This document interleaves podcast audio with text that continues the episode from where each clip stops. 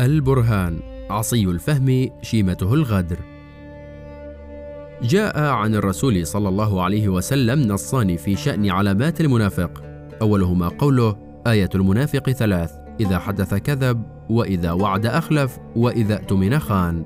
والنص الآخر أربع من كن فيه كان منافقا ومن كانت خصلة منهن فيه كانت فيه خصلة من النفاق حتى يدعها. من إذا حدث كذب وإذا وعد أخلف وإذا خاصم فجر وإذا عاهد غدر. وعبد الفتاح البرهان كان مؤتمنا على حماية الثورة الشعبية التي أسقطت حكم عمر البشير ونتج عنها تشكيل حكومة انتقالية كان نصيبه فيها أرفع منصب دستوري وهو رئاسة مجلس السيادة. وتعهد بحماية وحراسة الثورة والحكومة وإذا بالوقائع تثبت أنه كان يكذب فقد قام في الخامس والعشرين من تشرين الأول أكتوبر وبوصفه قائدا للجيش السوداني بانقلاب عسكري. وغدر بشركائه في الحكم واعتبرهم خصوما وزج بهم في السجون. وما إن تحركت الجماهير رافضة للانقلاب حتى اعتبر الشعب خصما له. وفجر في الخصومة بتفجير الرؤوس وبقر البطون بالبارود. ومنذ حدوث ذلك الانقلاب شهد الشارع السوداني ثلاثة مواكب احتجاجية شديدة الضخامة تصدى لها جند البرهان بوحشية مفرطة. والعالم كله يشهد أن الحراك الشعبي في السودان والذي بدأ ضد نظام عمر البشير في كانون الأول ديسمبر من عام 2018 تميز بالسلمية التامة. ونفس الجماهير التي خرجت لإسقاط نظام البشير هي التي خرجت وستخرج رافضة للحكم العسكري بقيادة البرهان أو غيره. ولكن البرهان ورهطه عمدوا لاستخدام الذخيرة الحية للفتك بالمحتجين. وقد شهد يوم السابع عشر من تشرين الثاني نوفمبر الجاري مجزرة كاملة الأركان في مدن الخرطوم والخرطوم بحري وأم درمان. وبلغ من وحشية جند البرهان أنهم داهموا المستشفيات التي تم نقل المصابين إليها وأطلقوا فيها القنابل المسيلة للدموع واعتقلوا الأطباء الذين كانوا يشرفون على علاجهم. وآيات المنافق هي نفس آيات الدكتاتور فالدكتاتور يداهن ويكذب ويبذل الوعود ثم يحنث بها. ولكن الدكتاتور الذكي يتمسكن حتى يتمكن فيكون في أول عهده ودودا مع شعبه ويسعى لتأليف القلوب لضمان قبول الناس له ثم بعد أن يضع جميع خيوط السلطة في يده يكشر عن أنيابه ويشرع في ممارسة القهر والبطش بالخصوم.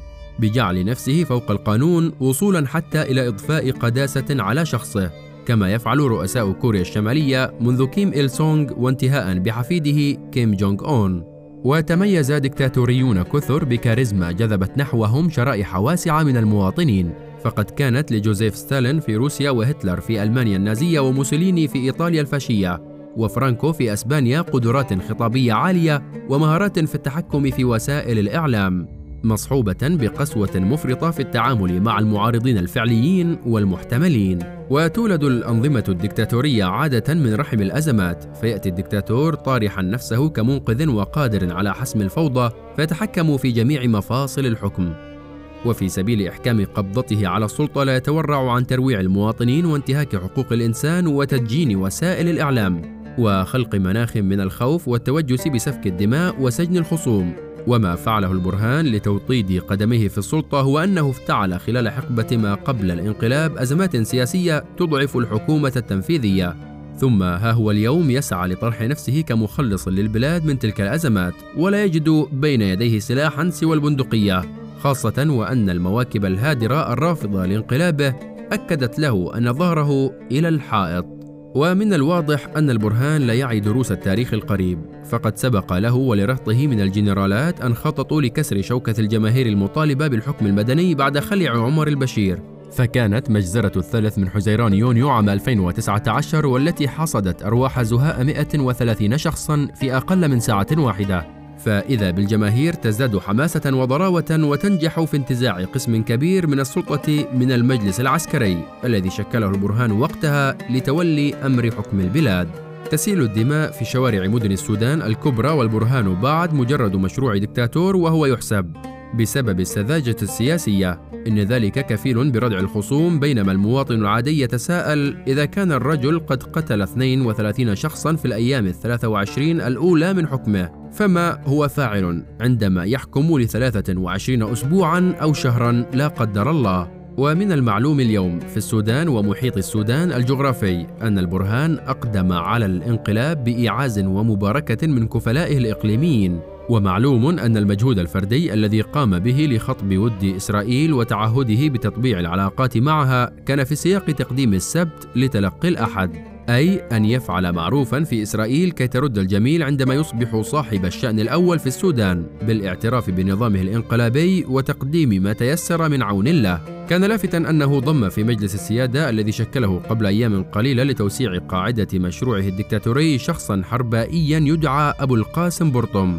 كان يجاهر مؤخرا بضرورة التطبيع مع إسرائيل وهو عضو سابق في آخر برلمان في عهد عمر البشير. وكان في شبابه قذافي الهوى وذلك عندما كان يعيش في ليبيا وعضوا نشطا فيما كان يسمى باللجان الشعبية الثورية.